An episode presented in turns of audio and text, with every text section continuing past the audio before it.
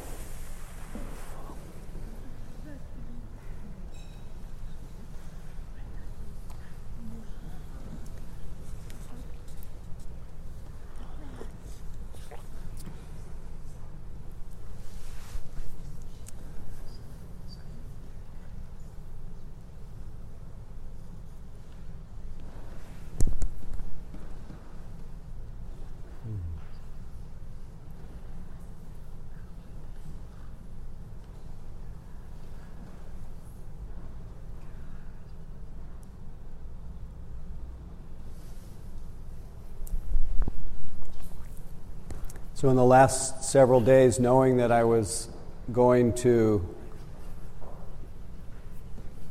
share a few stray thoughts at the beginning of the year, I thought about what was really stirring in my heart, in my mind, and kind of in this world. It's this kind of the, I would say the overarching feeling is this kind of heartache for Heartache for so many things, but heartache in particular for the the endemic or institutional or just just pervasive injustice in the world. And experiencing injustice, the, the differences, the way uh, our fellow humans, creatures have Uh, opportunity and um, privilege, and just the differences in our circumstances in the face of so many elements of our lives that are universally true. And as a, as a Dharma student, as a student of awakening, a student of nature, you could say, Dharma meaning nature or truth or the way things are. Uh, we, of course, the way things are in the most in the conventional, more relative sense is, is we live in a world of differences, the differences in opportunity and privilege. We live in in very common conditioned tendencies to attract or gravitate toward, the, toward, toward those who look like us, who we feel safer with, to avoid those who look different from us because of some, some almost uh, primal sense of, of unsafety, and how these, the, this human conditioning This, this level of Dharma uh, tends to condition a world where we, where we almost innocently, almost very unconsciously separate, isolate. And in our isolation, we then project our own vulnerabilities as ill will, as blame on others, and pretty soon we have this world of, of um, separation. This world of inequality, this world of injustice. And that's one level of the Dharma that we have to respect and, and acknowledge, that it's part of our human condition, part of our human conditioning to other. And at the same time, as Dharma students, we look at the universe, at the, the deeper Dharma, the deeper truth that each one of us, all beings, are made up of. I, I was reading someone, I just was looking down at some of my little papers here, and this was this was from a fellow named Stephen Stewart Holmes from nineteen seventy-three. How can we fret and stew subspecies or something or other under the calm gaze of ancient Tao? The salt of the sea is in our blood. The calcium of the rocks is in our bones. The genes of ten thousand generations of stalwart progenitors are in our cells. The sun shines and we smile. The winds rage and we bend before them. The blossoms open and we rejoice. Earth is our long home. As a person of this earth, we all breathe the same air. We, we all are born and die. We all are vulnerable. We all get sick. We, we all want, often want what we don't have, and often don't want what we do have. And this is universal. And the more deeply we we experience our universal nature, the the air that we share, the consciousness that move, that lives inside of you and lives inside of me, that simple awareness that has no beginning, has no end, no height, no depth, no color, no shape, no beginning, no end, that mystery that lives in us as, as the wakefulness through which we're per, we perceive, that we share. There's not one difference in those universal truths between one person or another. And from that deep Dharma perspective, it becomes completely absurd. We become constitutionally incapable of tolerating, if we see it, if our eyes are open, of tolerating injustice. And it's why the, the effect of going deeply into our nature, the, the effect of that is to unleash the only possible response to our, the wisdom of our interbeing, wisdom of our universal connection. The only possible response is compassion. The only possible response is to be unable to really rest, rest completely peacefully until, until institutionalized injustice is end, is ended in whatever form your own action takes. And so for my my my own individual contribution is to say that my heart aches for this. My, I, I, I have to shout from the hilltops, it makes no sense that any person on this earth is treated any better than anyone else. And if we can, if we wake up every day and we're not aware of that, those differences, and not thinking about it and not figuring out what we can actually do about it and acting in some way, then we're asleep. And to me, the beginning of the year, even though the beginning of a year is a concept, when did last year end and this one begin? I mean, when our eyes are closed, we don't know what day it is. We don't know whether it's, we don't, we don't know. Time is just a concept, but it's a shared one. It's just like all those shared condition, conditioned habits that we have. And it's, a, and it's useful in a way that it, it, it marks the It marks a time that we can reflect on what's what's happened before and to plant the seeds or set in motion what we would like to to manifest in our lives and what we'd like to reduce in our lives. And, and maybe tonight is not so true, but most of the years, the first Tuesday evening of the year, this place is packed. We tend to we tend to believe in these kinds of concepts of New Year and New Year resolutions. And just for the sake of it, let's just consider that this, there really is a New Year. It's not just a concept. And what kind of seeds do you want to plant? What do you want to remember that you easily forget? And for me, I easily forget my privilege. I easily forget.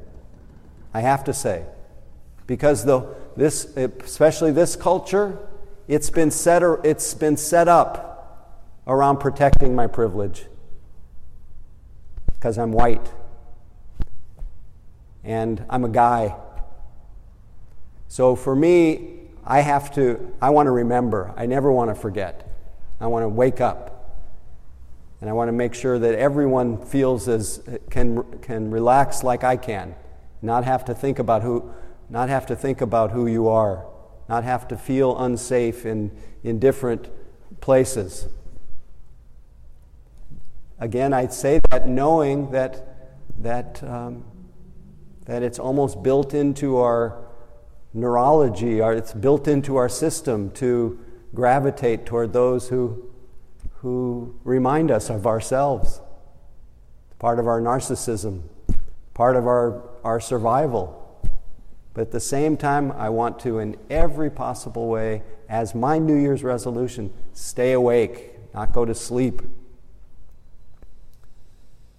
I want to, I want to remember that what lives inside of you, every one of you, lives inside of me.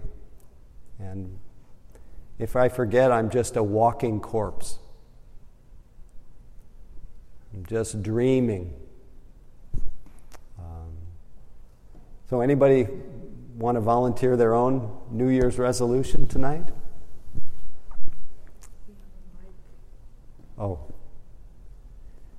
I think that it's best if you try to speak up. It's pretty quiet tonight in the neighborhood, so we don't have our proper mics, but is anybody willing to speak into the silence? And I will try to be your voice if others can't hear you.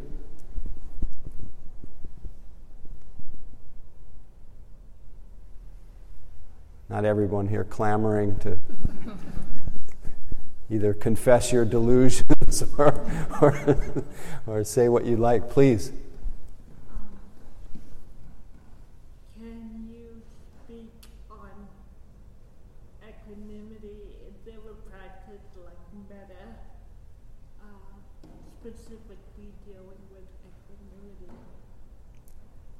Can and. Could you say about how is that related to New Year's resolutions? I think living in equanimity. So, so living in equanimity. So Noemi wants to live in equanimity in the new year. Does anybody share that kind of aspiration to live in equanimity? You've got lots of nods in the room. Yes. So yes, there are practices that will support you. In fact, we could all as a group, and I think we especially need it during this this uh, this particular time in our country's life. Feels a little bit like we're more unsafe than usual, uh, more under siege, more uh, more prone to fall into despair or ill will, frustration.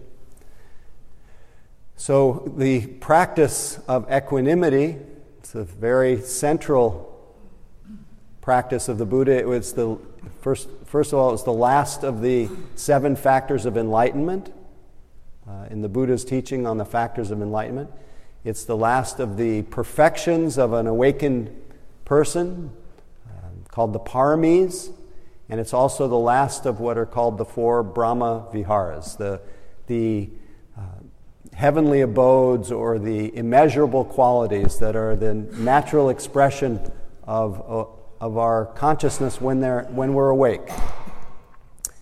And equanimity is, for those who don't know this word, equanimity is the unshakable balance of, of heart and mind that can sit in the middle of be in the middle of joys and sorrows and re, and remain at ease, re, remain balanced, remain have one's well-being uh, not dependent on whether circumstances turn out the way you want them.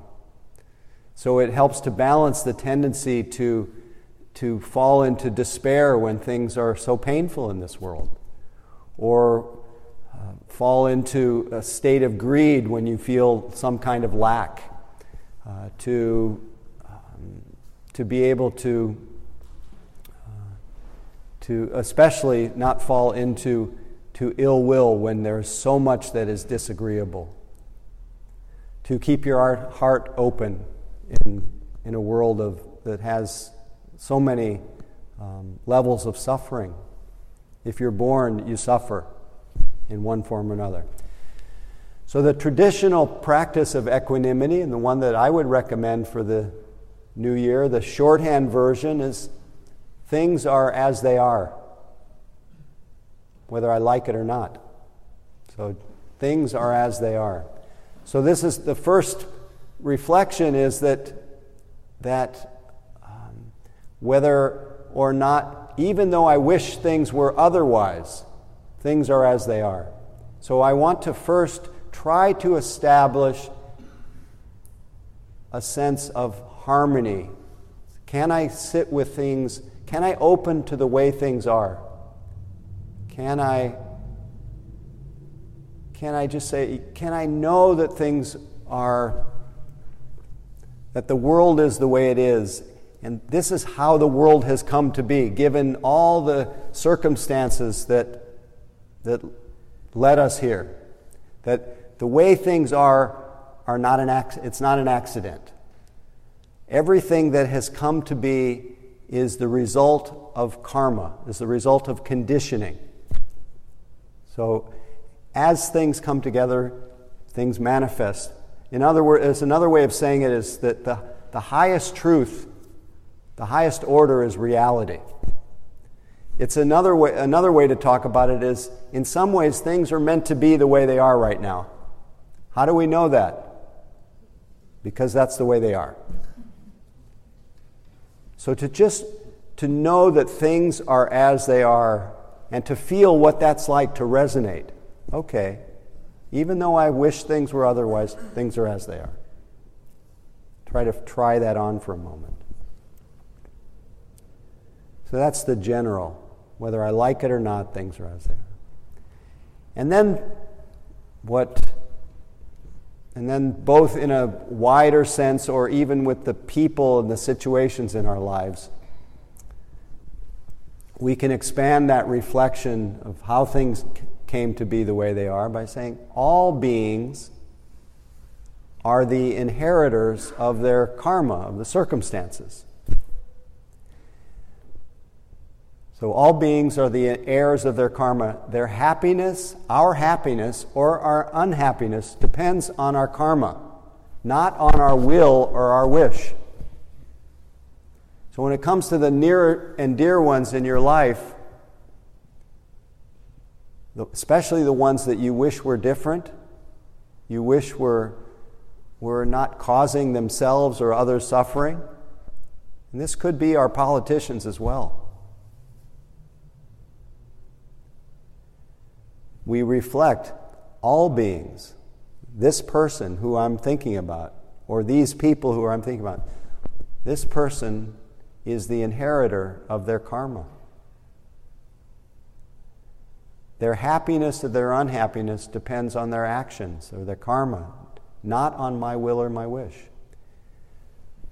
So this, this kind of understanding says, I will, it, the hidden meaning in it is, I will do everything I can to change this person or to change this world. But whether or not that person changes or the world changes is beyond my will or wish. I may not be able to make things different. Now, if if that was just standing alone, it would sound very... Just on its own, it would sound like indifference. I'll do all I can, but it may not work out. But this is a quality, this quality of equanimity balances our deep caring. That, what I talked about before, I really, really care about having the world be a more, a more just place, harmonious place. But whether it becomes a more just place is... is according to karma, according to conditions, not necessarily according to my will or my wish. And reflecting in that way allows me not to fall into frustration and despair. It's balance. It brings balance. That's equanimity's function, is to balance our compassion so that it doesn't, so that we don't become so brokenhearted we can't function. It balances our love so that we don't become so attached to uh, to um, sentimentally to the people who in our lives, so that we we love them, we care for them, but we also let them go because we know that separation is inevitable. Now, having that kind of balance is not something that we usually reflect on. But it's, but it's the, it's, in some ways, it's the secret to, uh, to finding a way of being well, independent of circumstances. Being what the Buddha called truly happy, the happiness of peace. The happiness to, that depends on circumstances, or someone being present, or someone being different than the way they are, that's the happiness of bondage, the happiness of dependency, the happiness of hunger, uh, happiness that's only satisfied by getting what you want. That happiness is not really happiness. So equanimity balances that kind of dependent happiness with the happiness of that that's um, that's less conditioned, that's more free, doesn't depend on circumstances. So when it comes to the the people in our life who we love, another version of the practice of equanimity that's very close to everything I've already described is an internal reflection that you can do as a practice every day. You can do the first thing I, you can reflect all day long, many times a day, many quickies. Things are as they are, things are as they are. Although I wish things were otherwise, things are as they are. That's one. Second one, to reflect over and over and over again. All beings are the heirs of their karma. Their happiness or their unhappiness does not depends on their actions, not on my will or my wish. The last one that I'll talk about, especially when it comes to people you really care about. The re- the reflection is, you hold them in your heart, you hold them in your mind's eye, you say, I care about you, I care about you, but I cannot keep you from suffering. I care about you, but I cannot keep you from suffering. So all of these remind us that uh, that to to love is the natural expression of awakening. But if our love is not balanced with this quality of equanimity, we just we just get blown by the by the sea of circumstances. Because if you're born in this world, there are eight worldly winds that blow through your life: praise and blame, gain and loss, fame and shame, pleasure and pain. So that just comes with the territory. So that's a great thing to practice this time of year. And especially with the political situation, the nuclear situation, the, the, the financial situation, if our well-being is completely dependent on how things go, you're going to be miserable. And you don't have to be. A little bit, yes, if you care. If you don't ache a little bit, and I think we have to follow that ache. Follow your heartbreak, as I think it was Andrew Harvey said. At the same time, you have to do that with equanimity. So anyone else want to talk about your resolutions?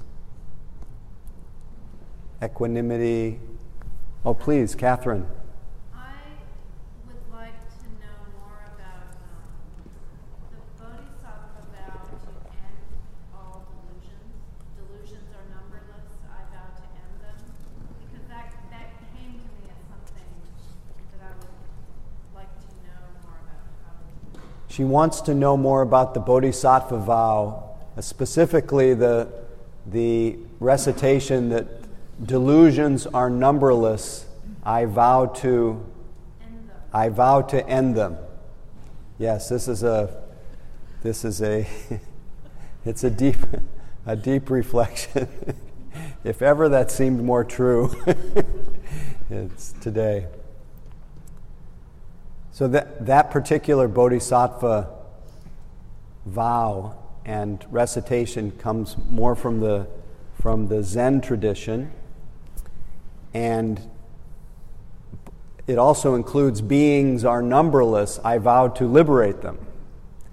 So it's about dedicating, it's that it's a particular cultural flavor of of that heart's dedication that I think naturally flows from us, uh, that is uh, that's in regard that regards other beings as oneself.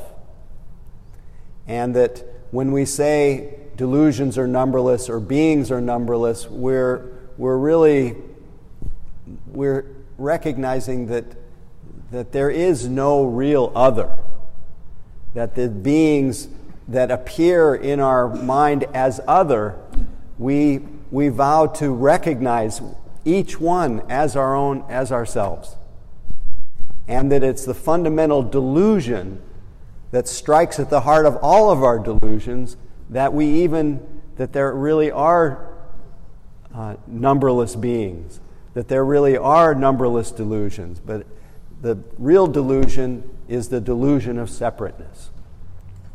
And once we see that, the, the bodhisattva ideal um, is both um, is both unleashed and it's fulfilled by seeing through our own our own delusion.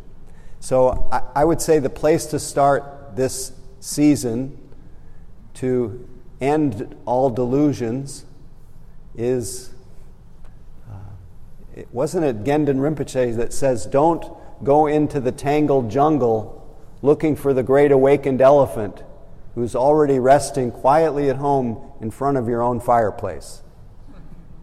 So it begins right here. So,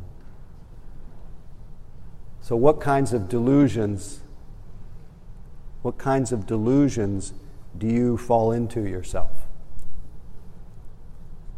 So that's what that's what we want to look into.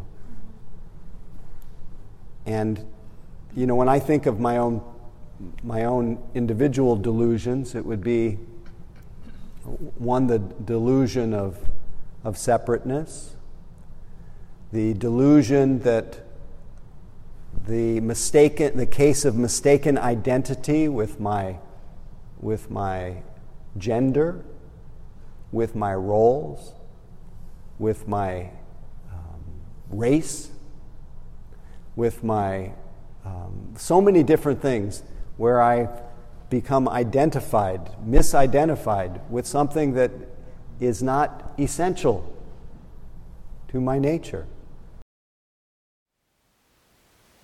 Thank you for listening. To learn how you can support the teachers and Dharma Seed, please visit dharmaseed dot org slash donate.